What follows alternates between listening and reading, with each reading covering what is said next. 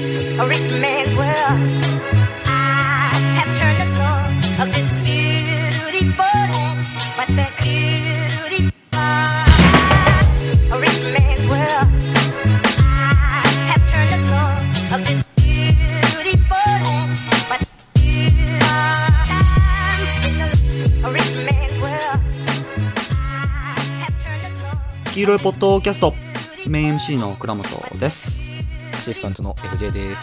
この番組は語って楽しいきらびやかなポップカルチャー論からハードな現代社会をサバイブするための便利なライフハックまで友人同士で様々なテーマについてざっくばらんに語り合う番組ですさて君たちはどう起きるか見てきましたよねはい。で収録もしましたはい。まあ次はねちょっとあの気楽にね今までどんなジブリと付き合ってきジブリ映画ね高畑勲がまずおるからの話もしつつどういう関係性を自分なりに持ってきたかどういう映画体験をしてきたかで今見てね予習したしたじゃないですか3人で、はいなどんな感想を持ったかとか喋っていきたいんですけどまあ早速ね今回もゲストを紹介したいと思いますキャンさんですはい。引き続きよろしくお願いします。お願いしますちょっとね、前回の回は本当に言葉を選んで 喋ったから、緊張感ありましたよね緊張があった。やっぱりこの作品、君たちはどう生きるかちょっだって君たちはどう起きるかって言われてますからねと。そうなんだよ。そうだね。いやーどう喋ろっかと思ってね思っちゃうからね。だからエ、リタさんとね。そうそう。今回はねちょっと面白おかしくね、はいどんなさなんか視聴体験があったとかどんな思い出があるとか喋っていきましょうよお願いしま逆す。にはいはい。お願いします。いやーまずねいまあちょっとさあのこの映画見るためにさ「君たちはどう起きるか」を見るために予習してって予習よ予習しておきましょうみたいな話したじゃないですか、なりま打したちね合わせ段階でまあちょっとね三者三様いろんな映画見たと思うんですけどちょっとその話していきますかぜひ。はい。じゃあまずは FJ からいこうか FJ は何見たんですか僕は、えっと、まあ、あの、この間の金曜ロードショーで、まあ、一応やってた、えーっと、ナウシカ、コクリコ坂、えー、もののけ姫を、まあ、見たのと、あと、DVD で、えー、千と千尋と、えーっと、かぐやあ姫の物語と、あ俺のオールタイムベストやんか そうそうそう。うんそのね、だから計6本かなは、ちょっとこう、振り返ったって感じですかね。はいケ。ンさんはどうですか僕はね、まずラピュタを見て、うんで、あとは、千と千尋も見たのと、うんで、あと、風立ちぬを見たのと、あと、うんかぐや姫かな、高畑監督最後の作品のかぐや姫を見たのと、あとね、今日対策としてね、岡田敏夫が書いている最新新,、まあ、新書で、誰も知らないジブリアニメの世界っていう本を一冊読んでみました ね。オタキングね読んでみました読んでみました。一な応るね。ほどなるほどねこれは俺はそどううかな俺はねうーん覚えてないななんかね半年ぐらい前から準備してたんですようん。はや、はや。 だからあんま覚えてないねんなもはやなんやそれ。毎日映画見てるからそっか。そうまかあ。でもい印象に残ってんのはえー、ポニョはいはい。ポニョと、ポニョかなおう、ポニョね。もうね。でも意外とね、あの、紅の豚とか見てなくて、見たいなと思いつつ。いや、実はね、僕、紅の豚見てないんですよ。え、本当にあれめっちゃいい映画で。マジかい。や、俺、俺、いや、いや俺見てますよ。あー過去に見てるけ、ど、今回ねそう今回のそう。振り返りはしなかったっていう。僕はね、紅の豚、多分、紅の豚だけ見てないんですよ。どうして一回も見てないんですよ。?Why? Why え Japanese people? なんでだろう。FJ 好きそうだけどね。言ったら。えっとね、今回見ようと思いながら、ちょっと DVD がね、借りられちゃってたんですよ。あなるほどな。ジブリあるあるだ。あればね、多分撮ってたんですけどね。あ、ちょっとなん今かね回も逃したなっていう。今って、ジブリの映画って誰が一番見やすい環境にいるかっていうと、北米圏ですよね。ああ、確かにね。 HBO Max が独占で持ってるから、いつでも見れるんですよ。北米の海人って外。の人は、あの、サブスクで見れるってことね。そうそう。いや、俺、海外ファンがどう見るかっていうのがすごい注目してて、うんうん。えそう、今、ちなみにその、君たちはどう生きるかの海外反応ってどうなのえ、まあまあ、ちょっとあの、それ、それ以外のニュースが多すぎてね、海外の映画界って。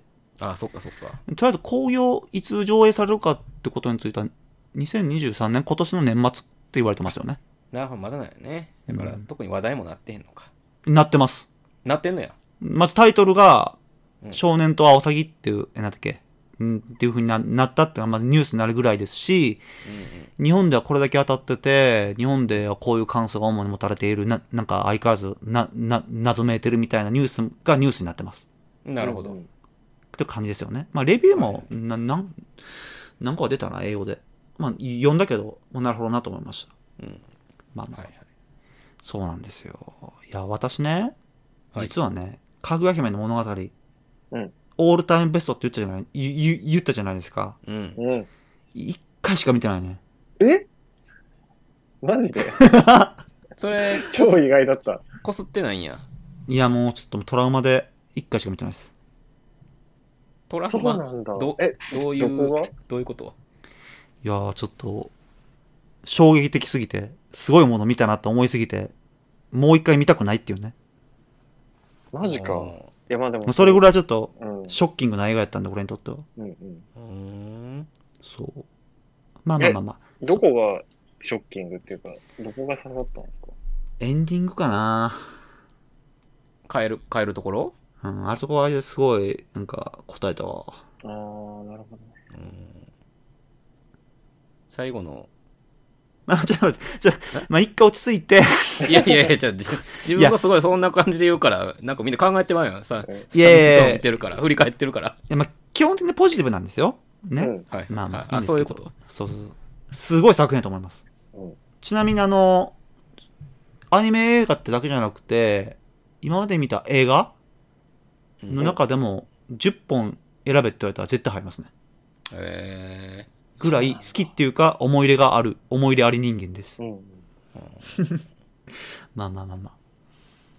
そっか。まあ、なんかジブリってさ、うんなんか最初の方って結構子供向けのイメージありませんーある。まあ、あるし、多分僕らが、その直球世代だからなんじゃないかな。ああ、なるほど、な多る分ほ年ど。齢的にというか、うん。トトロが1988年なんですよね。うんで、まあ、え僕映画館では見てないと。映画館では僕全然見てない。80、僕87年生まれだけど、うん。多分ちょうどこう、テレビとかでトトロとかをちょうどやってる時代。トトロとか散々やってましたよね魔女の宅急便とかね。そう、ん散々夏休みとかにやっててっていう時代にいるから、なおさら僕らは多分子供の頃をまず見てたよねっていう印象はあるんだろうなと思うけど。確かにね。なんかあの、小学校の時のバス遠足みたいなんで、絶対かかってるみたいな。トトロは絶対流れてるみたいな。わかる。VHS でとだかな、そうそうそう、VHS やし、だとまあ本当に昔の金曜日の、金曜ロ金曜ロードショーやね。だから夏休み期間中の金曜ロードショーは、なんか絶対ジブリ流れるし、その、終戦記念日あたりになると、ホタルなんあかー絶対流れるみたいなんやっで、てたなうん。まあある種子供向けに捉えてたかも、自分が。やし、うん。作家自身も子供向けに作ってましたよね、ハキラが。うん。うんアニメーション映画ってのは子供に向けて作るものなんだっていう強い意志がありましたよね。あったね。うあの頃の。だからそれは、それが変わったのが、もののけ姫ぐらいかなどうなんやろそううだねよく言われるのは、もの、よく言われるのは、もののけ姫ぐらいから変わったって言われますよね。言われますね。まあ、実はね、あの、だいぶ前に打ち合わせした時に、キャンさんとね、喋ってて、もののけ姫をね、当時東京で見てるっていうね、そうなんだよ。長野県なんだけね今ど、日僕は地元なの。俺大阪なんですけ ど、きゅ共通点があるんですよね、なぜそか。う、東京東京でで来たんやどこで見ました覚えてますそこまで。僕ね、有楽町の、あのー、有楽町か。有楽町のあの映画館あるじゃないですか。はいはい。俺なんか新宿なんかで見てんな渋谷かなどっちやうんろう、ちょっと記憶が曖昧。当時ね、東京行ってたんですよね。キャあのキャンさんも。僕もね、私もそう、当時は。当時の東京、なんかおお思い出ありますはいや、僕ね、母方の実家が東京だったりするから、いはい、はい。それがあって東京で夏休みで確か見てたんだと思うんだけど、うんやっぱりなんかこすごう、い特に有楽町で見てたりしてたから、なんかこうう、ん本当になんかきらびやかな世界、ああ、はいはい。そう、あの、地元の映画館とはもう大きさも違うし。いやほんとそうほんとそう。でそこそっにかそっ行って、見て、みたいな感覚だったから、 うんなんかもう本当にエンタメの世界ってこんななんだ、みたいないや、感そう、そう覚でで見す。てた。めっちゃいい体験やな。俺は、母親に連れられて、行くで、とか言って、うん行くじゃないですかう。ん。うんそしたら、立ち見で見るんですよ。おー。むか昔のね、そう。昔の映画館の。シネコン。ンに今立ち見ないから、うんそうよね。え、映画ってこんなやばいもんなんと思って。で、いざ見に行ったら、なんか、目の座った大人たちが、 なんか、なんか、暗い顔して見てるなと思っいて、やいなや、なんか、なんか、なんか少年心に怖っと思って。うん。あんまね、なんか、そ、その時の、なんか、あの、もののけ姫の、なんかその、か感想とかとかないねんけど、うん。後になんかテレビで見る時の方がよくわかるみたいなね。わかるわかる。あそうだそようねか。もね。そう、そういう思い出があるなまあ映画ってそういう、やばいもんなんやっていう、なんか認識ですよね。あうあん。を植え付けられた最初の体験の一つよな。うん。わかるなその感じ。あれ何年やっけ、もののけ姫って。 98年ちゃうか98か。 90そうね、そんくらいだったかな。ああうん、98年とかやと思うわ、多分。えー誰なんかでもなんか見た記憶あるなお姉ちゃんとかと言ったんかなでも多分全然多分小2とかやからいや、わからんよね。 全然わからん多分怖かったとかみたいな感じだと思ううん映画館暗いとかね。そうそうそううんなんか、あの、子供って別れるからね、映画館暗くなるのが好きか嫌いかって。大抵みんな嫌がんねんけど。うんそうそうそうそう。もののけ姫は、えーっと、FJ は見返したんか。キャンさんはもうそうだね、今回見なかったんだよな。あ、そうかそうか。でも覚えてるって感じなんや。めちゃめちゃ見てるからね。 俺めちゃめちゃ見てます、俺も。何回も見てるから、今更見なくても FJ、FJ どうでしたもののけ姫。もののけ姫はねあのーえっとまあちょっと金曜ロードショーで僕見てたからもう、うんあでも何回も見てるよもののけ姫何回も見てるけど、うんまあ、しでもそれも結構久々かな見てて、でもまあ CM 挟んでるとかってあるけどうん。こんな長い映画やったんと思ったな、どういうこと尺長くないもののけ姫って。そうだっけそうかちゃんと見ました。えっとね金曜ロードショーで9時、大体9時から11時過ぎで終わるやん。11時40分ぐらいまでやってたよ。ああ、結構長いんかな。でも2時間20分とかあるんじゃないえ、どうなんやろ2時間20分はないと思うな。ないか。でかぐや姫でも2時間10何分でしょ、確か。うん。 135分やから2時間15分ですね。ああ。それぐらいですね。まあ、まあでも普通ですよ。そうね。なんか今聞くとそうやな。 でもあれやね、あのーだからそのほら、あのー君たちはどう生きるかのうん。あのテンションで今思い返すと、うん。やっぱこう生きるっていうことのなんか意味を、うん。それこそどう考えるかって問われてるような気がしてきた、もののけ姫も。ああ、なるほどね。うん。反射するようにしてね。そうそうそなるほど。う。だから子供じゃ分からんよ。あのもいのやのけ姫ーもう、もう、なんかさ、でも、もののけ姫って、もう、もはやミーム化されてるやん、なんか。うん。いるのそかうも、ねあの、しょ、しょ、症状のシーンとかさ、ううんん。あと、黙れ小僧とかさ。ううんん。そうやな。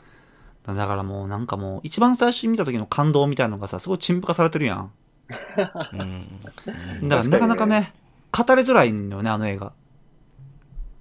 だし、宮崎駿がなんかディープエコロジストみたいになるきっかけですよね、あれ多分。うん。うん。環境とかそういうことにはいそうだね注視するようになるね。まあまあまあまあ。あの映画もね、すごい好きやった、俺。ななんか、でも俺、あんまさ、アニメのさ、登場人物にさ、なんか、すなんか好きになるって、まあ言いづらいじゃないですか。うん。うん。言いづらいし、恥ずかしいやん。うん。うんやし、俺こ、個人的にもあんまないんですよ。うん。うんうん。でもあの、誰だっけ、あの、もののけ姫の名前、さん。 さん。サンね。サンはなんか、こんな女が同級生におったらいいなと思ってましたよ。マジか。だいぶ、 だいぶやこな。れおうもろいな。いやいやまあ、後付けかもしれんけど。んそうそう。いやねで、もたうんなんか結構ね、ドキュメンタリー当時のうん。どう作られてたかみたいな。結構、ゆ SNS でもたまにバズったりするし、するね YouTube に上がってますよね。うん。見る見る。結構みんな好きやったりするな。うん。そっか。ああ、でもなんかやっぱここが宮崎駿の転換点だよね。一つのまあ。よく割れますよね。うん。やっぱ作風変わっって思っちゃうもんね。え前作は何でしたっけ水木駿って。多そうじゃ分、な紅の豚なんじゃないかな、その前は。なるほど。紅の豚なんや。癖あるな。まあ、その前がってことそう。っていうか、うん魔女の宅急便最高じゃないですか。魔女の宅急便はもう最高よ。さ、最強でしょ、あれ。うん。一番好きやわ。誰が見ても喜ぶでしょ。うん。うん。もう俺も何回も見たよ、もうあれ。いや、あれさ、やっぱ魔女の宅急便が一番さ、子供も楽しくて大人も楽しいんだよな。そうなんだよな。あー確かにあれ最強なんだよ。多分、早尾の中だと、一番、なんか、門戸が広いんだよね。あーそうですね誰見てもおもろいみたいにできてんだよね。ひ開かれてますね。そいや、いもやうしそなれで言うと、もうユーミンですよ。もうユう。ーそれはミもンう、の入り。そあユーんミなンテンション上がる オープニングあるっていう。タンタランタランってやったっけあ、じゃじゃえっとね、あれ、ルージュの伝言から始まる、そう確か。ダンタッタンちゃちタゃンんか。。あの、空飛んでて、ラジオをかけんのよね。でで、ラジオからルージュの伝言流れてくるっていう。ユーミン、ね。それすごいいいユね。ユーミンどうなんですか二人とも好きなんですか好きだ大よ好きでね。すそう。だそれって AJ とそそんのな話するもんな。そう変わってますね。そう。そうなんか俺ユーミン好きっていうのダサいっていう認識だったわ。えユーミン好きですよ。そんなことない好きやけど、いや、俺は好きですよ。好きだけど、なんかその、公言することはあんましてなかったな。あ、そいやいや、みんな好きやで。なんか、古いっていう認識。なんかその、なんか好きっていう世代がすごい前の世代やから、あーなん、か、ユーミン好きですって、その、年上の人になんか合わせるように時は言うけど、自分でなんか、音楽の話、音楽の話ってなった時にユーミン好きやわっていうのはなるべく控えとったな。あ、そう。う。あ、そう。僕はあの、前、ユーミンのラ、結構前やけど、何年か前、ユーミンのあ、ライブ言ってましたね。。あの、武道館に行ったのよ。はい。あの、全員おばちゃんやったね。 みんなもう、ユーミンと共に恋愛をしてきた女性たちが、うん。ユーミンと同じぐらいになって、で、踊んのよ、皆さん。あ、いいそうね、そのライブ。そう。それ、楽しかった。いや、わかるいいよなユーミンはなるほいどや、い僕やは確かちにななみにあれですよ。人生初ライブはユーミンですからね。あら、マジか。そう。代々木第一体育館で見ましたね、ユーミンを。え、ろ、キャンさんって68歳ぐらいですかいや、違う違う、おかしい。おかしい、おかしい。それ言い過ぎやぞ、失礼 やぞ。みんなそそこまで言ってへん。老成しすぎでしょ。いや、なんかちょっと、ユーミン、いいユユーミン、そうか。まあ、確か俺も好きやけどな。あの、なんだっけあの、あの、立川のこと歌った。じゃあ、立川あって中央フリーウェイね。うん。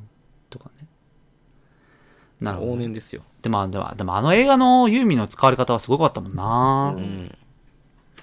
小さいっつってね。うん。そうね。いや本当にその通りやもんな、あれ。ね。いやもそうなんだ。いや、あれもすごい好きやった。あの、猫が途中でね、仲良くなって。ね。すごい好きやわ。わ、あのシーンとか。お大人になっていくってことやもんね。そうそう。うん。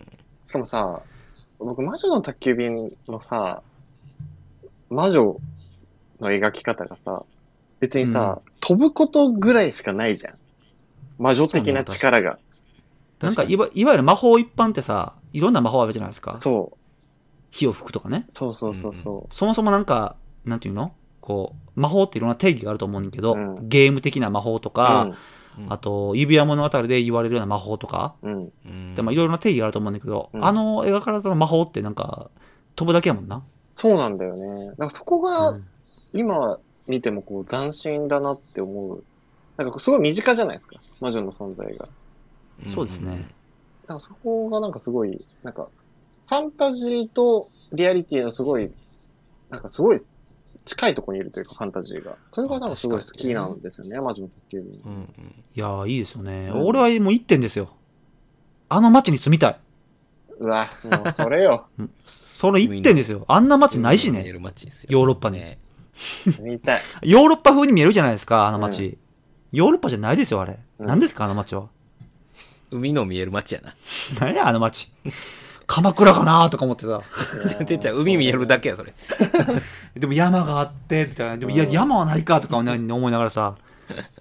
そうなんかあの、森に住んでるお姉さんみたいなのおるやんか。はいはい、あのー、ちょっと気が強い女性ね。協力してくれる。うん。あれもいいよね。ねなんか、ああいう女の人おらんかなと思ったよね。かっこいいよね、あの人。うん。そうそう。まあ、メスカイはなんか、かっこいい女の人描くのうまいよな。まあそうもだね。ののけ姫の、もののけ姫の烏帽子もそうやけど。うんうん。はいはい。そうそうそうそうね。確かに。なるほどな。うん魔女宅急便ね。魔女のはい。一方、高畑勲ですよ。うん。高畑勲か。え、うちかぐや姫はかぐや、姫えっ、と、あ、思い出ポロポロ。思い出ポロポロね、見たって話なんですけど、うんどどうでしたいやー、だから、いや、僕ね、その思い出ポロポロって実は、えっとね、2回目やねん、今回見たのが。あ、なるほど、なるほど。で、えっと、1回目見たの多分小学生の時に、多分、金曜ロードショーかなんかで多分やってたのかな。うんで、姉がおおるんやけど、僕にうんあの、姉がなんか思い出ポロポロ、そんな好きちゃうってずっと言ってて。あ、なるほど。いいですね。そう。なんか、あの、ギバ、ギバちゃんと今井美樹の、うん。なんか、か漢字が、あの、見えるから嫌や、みたいな。それなんかそんなこと言っててん。リアルやみたいな。と、あ、そうそう。で、あのーえっと、えー、あれ何やったっけ、妙子か。妙子と、えーっと、ギバちゃんのその、演じる、何やったっけ、し信じやったっけ、ちょっとわ忘れたな。えっと、うその二人が結構シワが見えんのよね。あの、アライト的に描いてるって言われてましたそね。うそう、意図的に。なんかね、それも姉は、なんか、おっちゃん、おばちゃんに見えるから嫌やって言ってた。いや、あれだってさ、20代後半でしょ、下手したら中盤でしょ僕らより若い。あんなシワないですよ。 確かにな。まあ、だから当時は、多分アニメっていうのに出てくるキャラクターといえば、なんか美少女とか可愛いみたいなのがあったんですよ。う。うんん。それにあえて、ああいうほうれい線うん。みたいなの加えたっていうのが、なんか一つ言われてますよね。はいはいはい。なんかあのーまあ、そういうので、姉がすごく、思い出ポロポロ、そんな好きちゃうわって言ってたのをすごい覚えてて、うんあで今まで見たいいですちゃんと見てなかったね、それそういうあ。のあるある。。そういう映画ってある。うん。うん。で、今回見て、いや、うっすら覚えてたのよ。なんとなく覚えてるし、みたいなのあって、うんもう改めて見てみたらすごい良かったし、あのーもうね、思い出ポロポロをむっちゃ考察してるノートを見つけて、あえ ーそうだね。なんかね、すんごい書いてくれてはる人がいて、それをちょっと見た後読んでたんやけど、まあ、それこそシワも、あのーあれ現実世界ではシワ出てくるけど、ほら、体育思い出すやんか、過去。小5の時の自分をうん思思い出す。。うんで、小5の頃を思い出してる時の、えっと、登場人物は、たとえお母さんであろうと、シワがないっていう、全部美化してるっていう、なんかそういう対比でシワもがそういうアクセントになっててみたいなような考察をしてる人がいてあなるほどねっていうのは思ったねそんななんか、お、岡田敏夫みたいなこと言ってる人がおったん や。岡田敏夫みたいな言ってることをねそういう人おったあんな早口で喋るもかう、もしれほぼ陰謀論やけどね。 ちょっとね、あの、なんかね、一個言っときたいのは、まうんあ、考察ね。まあ、俺、考察と批評っていう、なんかその二項対立ってあると思うんですよ、最はい近、は風い潮はねい。ない、うんうん。うん、俺、絶対批評派なんですよ。うん。うんうんでも、あえて、なんていうかな、批評、なんか、俺、考察ってあんま好きじゃなくて、うん要は考察ってさ、よく YouTube とかでさ、なんか、ワンピースの第何巻のこのあれが、実は後のみたい言っな、てるね一生言ってることじゃないですか。う。うんうんんそれってなんかすごい自立してないなと思うんですよ。ううんうんん。で自立してないってのは、なんていうんかな、こう、外側に広がっていかない感じ自分の関心が。うわ、めちゃめちゃわかるな、その感うんうじ。んなんなるほかど、ねよくさ、なんか、手のひらに転がされることが好きや、みたいなこと言う人、平気で言う人言う人いるじゃないですか。うん。うんそれ、よくないと思うんですよ、単純に俺。だかう。うんうんんらこうやって、ちょっとあえて言っておきたい。でも、うんあんまり、いや、考察はダメで、ひこれ、ちゃんと批評やっていかなあかんっていうのも、言うのも良くなくて、うんうんう。ん何が言いたいかっていうと、もう楽しくやっていきましょうってことです。楽しく批評すればいいんです。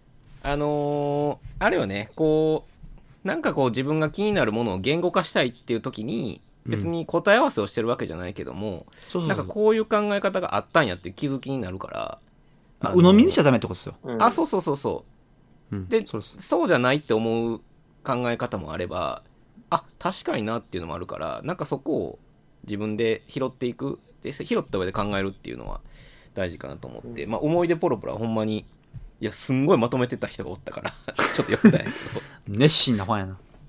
いやでもあねたすごいよかった思い出ポロポロ今こいやよのかっ年たね。うんなってみてよかったね。うんうん。高田勲ね。いや、だったらすごい深い話やんか。そうね。実だは、だって、あれさ、だって結局、かぐや姫の物語みたいな話じゃないですか。思いませんでしたえー結局、かぐや姫の物語みたいな話じゃなかったあれ。まああのい田舎に憧れて行ってみたいな。いやいや、その、見捨てる人がいるじゃないですか。過去見捨てた主人公がね。ああはいはい。うそそういう話でしょなるう。うんうん。なるほどね。高畑勲はそれをずっと描いてるんです。うーん。女性、なんていうかな。うーん、なんて言えばいいやろ。女性が、女性である瞬間を描きたいっていうのと、あと、なんていうんかな。まあ、それこそ、当時の宣伝文句じゃないけど、女性の、なんていうんかな。まあ、罪と罰じゃないけど、なんかそういう、現在みたいのを描きたいんですよ。ほどねうんううんまあん。矛盾してるんです。しかも、高畑さんは男性やから、うん。うん。そう、当事者じゃないっていうね。確かうんうんに。それは乗っかっててっていう話を考えると、確かに思い出ポロポロは結構かぐや姫の物語も通底するテーマ扱ってるんですよね。なるほどね。結構深刻な話やからな、あれ。いや ーまあ思い出ポロポロはすごくなんかあのー最終的に綺麗に終わったかなみたいな感じ。ああ、どんな、どんな感じだったっけ最後どうなるんだっけドライブするんだったっけ最後の方。最後はえっと一応こう花えっと妙子はこう東京に帰ろうとするけど引き返してあくる、みたいなそうやそうや、あの、あーあの子供たちがね、あの幻影がね、そうそうそうそうはいはい、あったあった。であいあい傘っぽくなってみたいな感じなんかあれもすごいええか、あ、思い出した。あれ結構えぐい話やんか、なんかあの、嫁に公演かみたいな。うんうんそうそうそう結構そこが生々しくてだから、かぐや姫の物語みたいな話なんですよ。そうやなそういうことや確かにね。そういうことやえぐいんですよ、 とにかく描いてることが。いいやー。でまたちょっとね、あれなんで。はいはいメイン MC の倉本です。黄色いポッドキャストでは、あなたからのメッセージを随時受け付けております。Spotify アプリの Q&A 機能、または SNS などを使って気軽に各エピソードの感想をお伝えください。お待ちしております。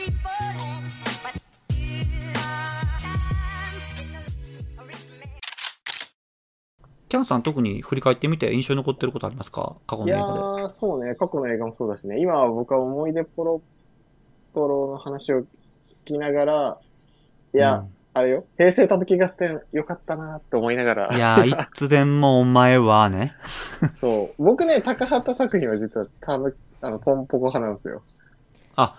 いますよね、ポンポコ派。ポンポコウェスト・アンダーソンがポンポコ派ですよ。あ、そうなのウェスト・アンダーソンポンポコ大好きですよ。そうなんだ、知らなかった。この前も YouTube で言うなんかななんか喋ってました。へいや、これはさーとかっつって。いいや、僕はね、ポンポコ大好きなんだよね。やー一生ポンポコ見たいと思ってるから。なんかあれも結構、あれも結構エグい話やもんな。いや変な話社もあ会るけど派。社会派というかねうんえでも最後見ためっちゃ前やなちょっ俺とも覚えてないななんかね、俺、小学校のさ、うん小学校やったっけ小学校のあの、お昼の時間に流れる曲がさ、うん一生あんあの曲やってん。え、それはそ、えそぐいいな。いつでもお前はーってそう。ああれかはいはいはいメインテ ーマねそう、もう、鬱なってくんねんな、あれ聞いてたら。いやいやそういう曲あるよね。死ぬほど聞かされた曲ってあるよね。あの、 あの、ほら、ほ北海道のさ、あの、富良野うん。うん富良野駅で、あの、うんかかってる曲は一生あの、さだまさしの、あーっあーって。て、みたいな。それですよノイローズなのノイローズになる。まあまあまあまあ。高畑勲ね、平成ポポコ、なんてっけ、僕はね、狸ポ合ン戦かそうね、ポンポコが一番好きかなと思って今聞いてたけど。まあなんか、やっぱ東、あのーね、まあ僕らも今東京に住んでたりするじゃないですかっていう中で、うんまあ当時は僕やっぱ東京にいなかったし、田舎に住んでたあかー。なんうかんら、子供の頃はなんかタヌキ可愛いぐらいの気持ちで見てたんだけど、やっぱり今ね、東京に住むと、やっぱこう開発の、開発された都市に住んでるなって感覚すごいあるわうけですよ。ん、そうですね。いや、うん東京とか住んでたら、もう毎日感じますよね。ね、うんだしさ、え、みんな、みんなの家の近くわかんないけどさ、たまにいませんタヌキとかハクビシンとか。いるんですあよ。あ、うん、結構確かに。街中で見かけることってあうっん、て、この間は僕ね、表参道でハクビシン見たんですよね。ええいるんですよ、表参道って。いるんや。え、うん捕まえに来ました全然 捕まえられない。わーっつって、わーっつって。か風切りの7番があれば捕まえたか った。そう。やっぱなんかそういうのを感じる映画なんだよね、と思ってて。あのか、ね、人間のエゴというか、うん開発の波みたいなところと、っていうところはやっぱなんか、すごい好きなテーマなんですよね、あれ自体が。うん 確かに。うん。で、あと単純にタヌキが可愛いっていうね。う三ん変戦化争すしてるるじしゃないでね。すかあいつら。ああ、確かに確かにそう。人間体と、タヌキ体と、その中間フォームみたいなのいるじゃないですか。 あれ可愛いなって毎回思っちゃう、ね。確かに。なるほいや、俺も、3つぐらい欲しいわ。フォーム猫。 猫である自分と、猫のその中間である自分と、今の自分、なんか3つぐらい欲しい わ。最高じゃん。可愛すぎる、それ。いね、いいですよね。3つぐらい欲しくないですかや、いいよね、ねでもね。そう職場行くときは俺。うんなんか、家にいるときは猫みたいなうね。んうん。そうそうそう。いやどねー、ラピュタとか好きなんでしょなんか言ってませんでしたなんか、ボーイミーツガールが好きだみたいなこと。僕はね、そう、早尾作品は、あの、最、僕が宮崎駿を一番好きなのは、ラピュタなんですよ。やっぱこうう。んなるほど。まあ、まあ、いわゆる多分スペクタクル、冒険スペクタクルボーイミーツガールじゃないですか。であんまりテーマの重さ、だって、だったら振ってくもんな。その後期作品のすごい重たいアーティスティックテーマもなく、うんうんめちゃめちゃ楽しいじゃないですか、ラピュタってい。やララッパ吹くやん、朝。そ最高でしょ、あれ。う。うん。いお俺もやりたいっつって。や、思うよね。だから僕はあれ見てラッパ吹き始めた人多いんじゃないいかや、な。絶対いるよ。絶対いますよ ね。絶対いるよ。ねえ。 うん。影響受けてな。いや、ね、歌、主題歌もいいですね。もうラピュタはもうなんかあのほらツイッターの悪いノリでなんかバルス言うみたいな、ね。あなんかちょっとそれがもうそのノリがちょっと嫌であのー何年も見てないねー、ミュートですか。ミュートしてるミュートバしルてスるはミュートバルスミュートいやいやいやいや、まいや、でもやっぱね、ラピュタとか、まあ、あの頃のね、あのー宮崎作品って、興行収入的にはもう最悪なんですよね。そう、実はね。そう。ああそうなんやラピュタとかええ5億ぐらいじゃなかったかな。なんか、一番有名なエピソードは、まあ、これジブリじゃないけど、宮崎駿の、なんだっけ、カリオストの城うん。うんもう全然当た、全然当たらんくて。大外れなんだよね、あれってね、当うん時ね。ああそうなんやヒットしたんは、なんだっけ、に2番館での最上映なんですよね。そうそうそでそれを見たオタク第一世代、今60歳ぐらいのね、うんオタク第一世代が熱狂したんですよ。うーんっていう、なんかその、あれがあるんですよねう。。そうなんだよね。そだトトロっていうか、魔女宅ぐらいまで結構や、でもトントンなんだよね、確か。う。うん。うん興行収入的にはね。まあままあ、あアまニあメっみてたいな。難しいからな。アニメって難しいからな。まあ、いっちゃん、いっちゃんはっちゃけたんが、まあ、塗り替えられるかも、どうかちょっと争点になってますけど、まあ、スピリットアウェイ、あ要するに、千と千尋の神隠しですよね。そうだね。はいはいいや、覚えてるわ、千と千尋の神隠し。俺なんか当時、親に、うん。あんた行ってきなさいとかっつって、一人で見に行かされて、うん。で、なんかな、感想文コンクールがあったんですよ。ああ、なるほどね。なんか俺書かされた記憶あるわ。へえそう。 そすすごくかわいそうな記憶でしょ、これ。思い出でしょ。いやー、なんか名作との出会い方がそれ辛いね。そう。何も覚えてないわ。いや、もう覚えてるんですけどね。まうん。あ、千と千尋ね。うんめっちゃヒットしましたよね。見ました、アイジェン。振り僕返りで。見た見たああの見たんや今回見てうん。それもね僕むいやその1回見た時はもう姉と多分行ったのよそれ どんだけ言ってんねん。はい姉ほら僕11個やからはい、わかるわかる。連れてってくれ親んの親ねのあれでそうそうなんかねあの姉は多分面白いって言ってたと思うねんけどうん。僕はでも多分その時もまた小学生やから鼻水たら取ったんや。鼻水されながらうんわけわからん、なんか怖かった気持ち悪かったかなポみたカいなーンみたいなね。まあ、そんなもんそうですそうよ。うん。でもね、あのー改めて見たら、あの分かりやすいな「千と千尋」ってすごい。あうー、ん。そ、そうかそうか。なるほいどやね。えっと、えー君たちはどう生きるかって、まあ、その前段、まあ、前段っていう言い方もあれやけどもその1時間結構たっぷりそのうん。あ、確かに。異世界行くまで使うけど「千と千尋」は多分めっ一ち瞬やゃもんな。一瞬でこのほら親親が豚になってみたいなんで、そう不思議の確世界っていう、まあ、いわゆる子供でも楽しめて入りやすいで大人も面白いみたいなっていうのを改めて感じたかもすごい、まあトンネルそ速攻くぐもんね。そうそう、うんそうそうそだから俺、あの、君たちでどう生きるかさ、う、うんトンネルくぐらんねやと思ってね、びっくりしたんですよ。最初ね そうそうそうそう。いかへんのかいいかへんのかいっつって。もっと入れよってな、思った思った。うん、いやまあなるほど。ねいやでもそうあのすごい「千と千尋」はすごい分かりやすいし、うん。えーっと導入がすごい ポポンポンポンっていくからうんす。ごい異世界のお話っていうので、もうほんとファンタジーやなっていうのであの面白かったね「千と千尋」ってもう一回見たらなるほどな。なんか、うん、キャラクターも立ってんもんな。そうね顔なしとかさ。そうそうぼうぼうちゃん出てきたりとかねねまあ、あれも散々言われてるけどね、何がモチーフなんかとか、何が題材になってるのかとか、散々言われてるけど、ままあまああ、あえて言いませんけどう、ん。うんまあまあ、いい映画ですよ。うんいや、もう、名作だよな。あれは。うんそうそうそう。あの、僕、あの、去年なんですけど、あの、うん舞台版、あ千と千尋の神隠しいいですはいよ。はいを、あのね、チケットが当たらなくてね、舞台は見なかったんですけど、配信見あなるほどたんですよ。あ、なるほど、なるほど。配信で、あの、上白石萌音さんバージョンと、橋本環奈さんバージョン、両方見たんですよ。いいいいあのダブルキャストだったんで。あの、両方とも見たんですけど、あのー素晴らしい舞台ですね。あそうなんやえーあの、本当に、いい、いい舞台だった。あの、今へ年ー再演するんですよ。また同じキャストでうん再演することあ、なんかい言ってましたなのね。で、そう、あのー本当にね、ぜひ見た方がいい。あれは。えー本当におすすめ。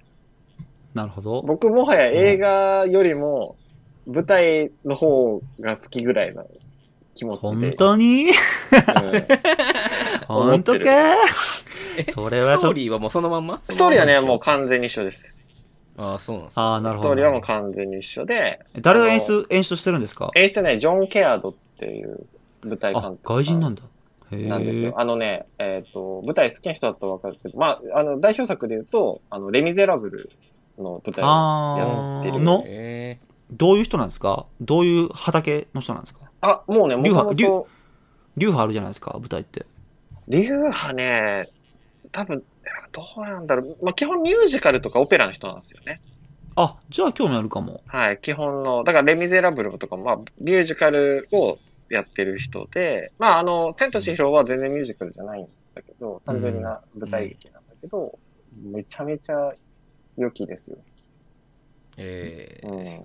あとね、フ上ァイナ白ル石ファンタ、あの、うんファイナルファンタジー歌舞伎とどっちがすごいですかああ、全然そういうことじゃない。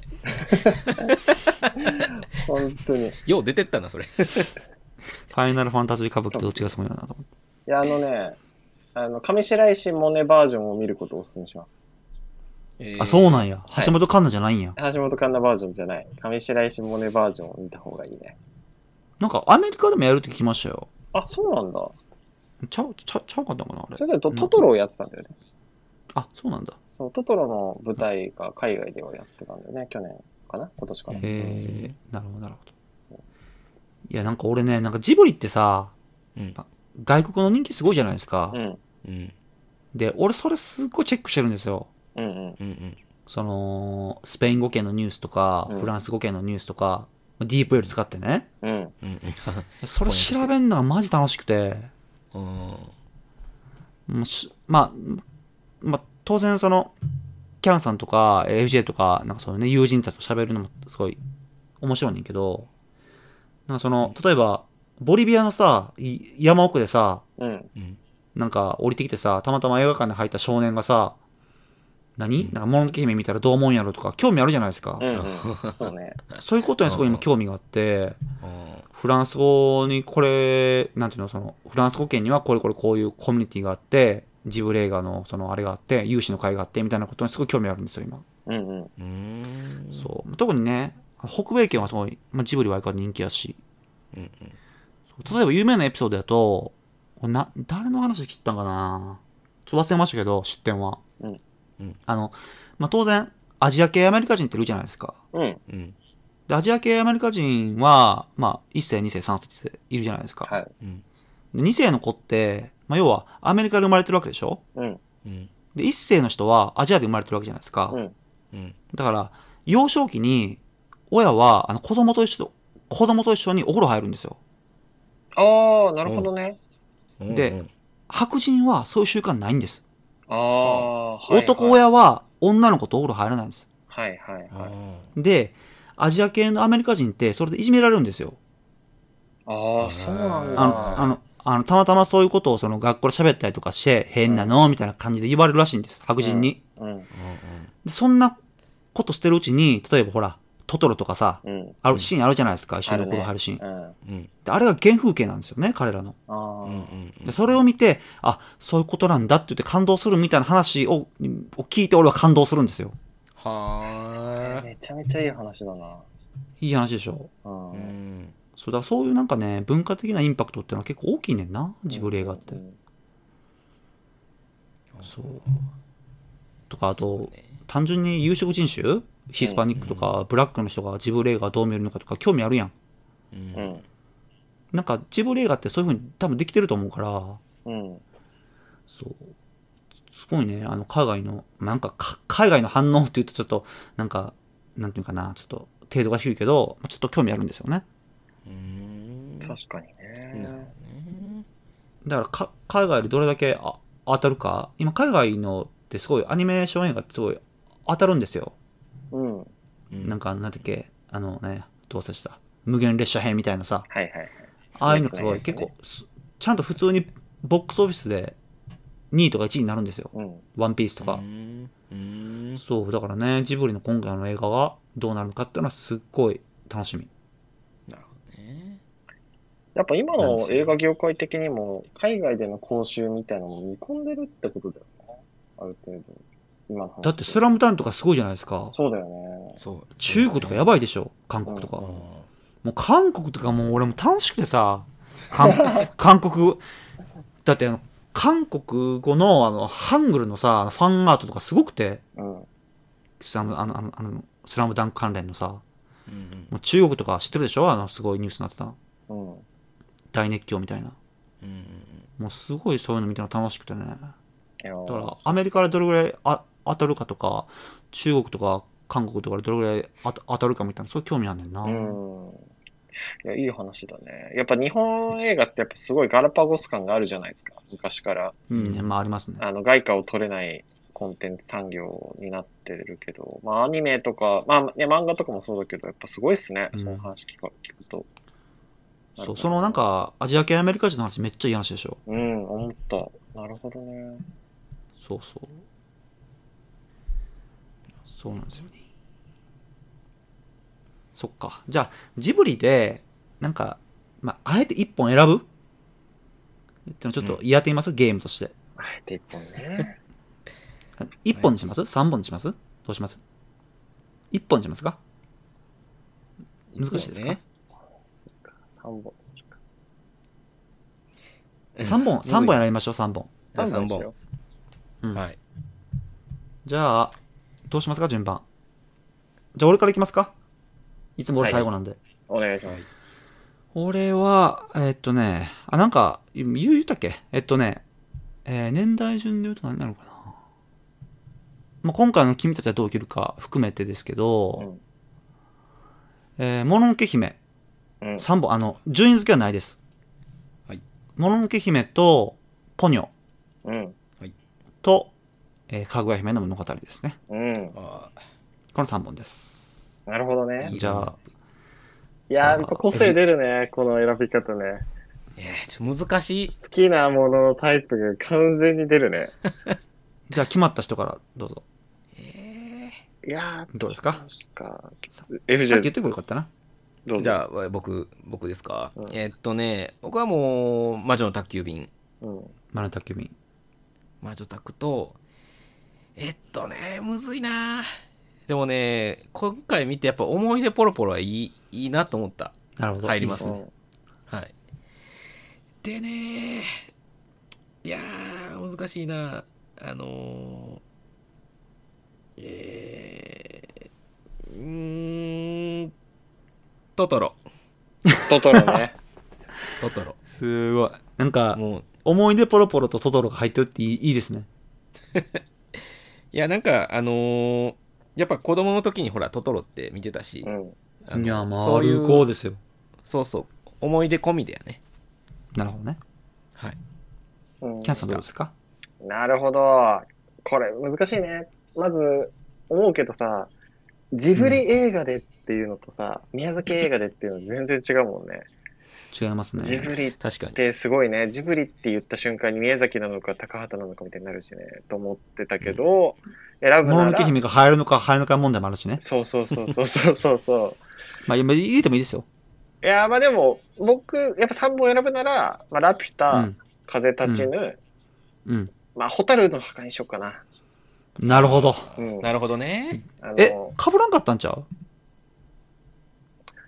えそっか。 ?3 人とも。どうえっとね、かぶらんかった。メモってたけどね、かぶってないんじゃないかぶってない。これやばいな。 す ごいな。い全部傑作。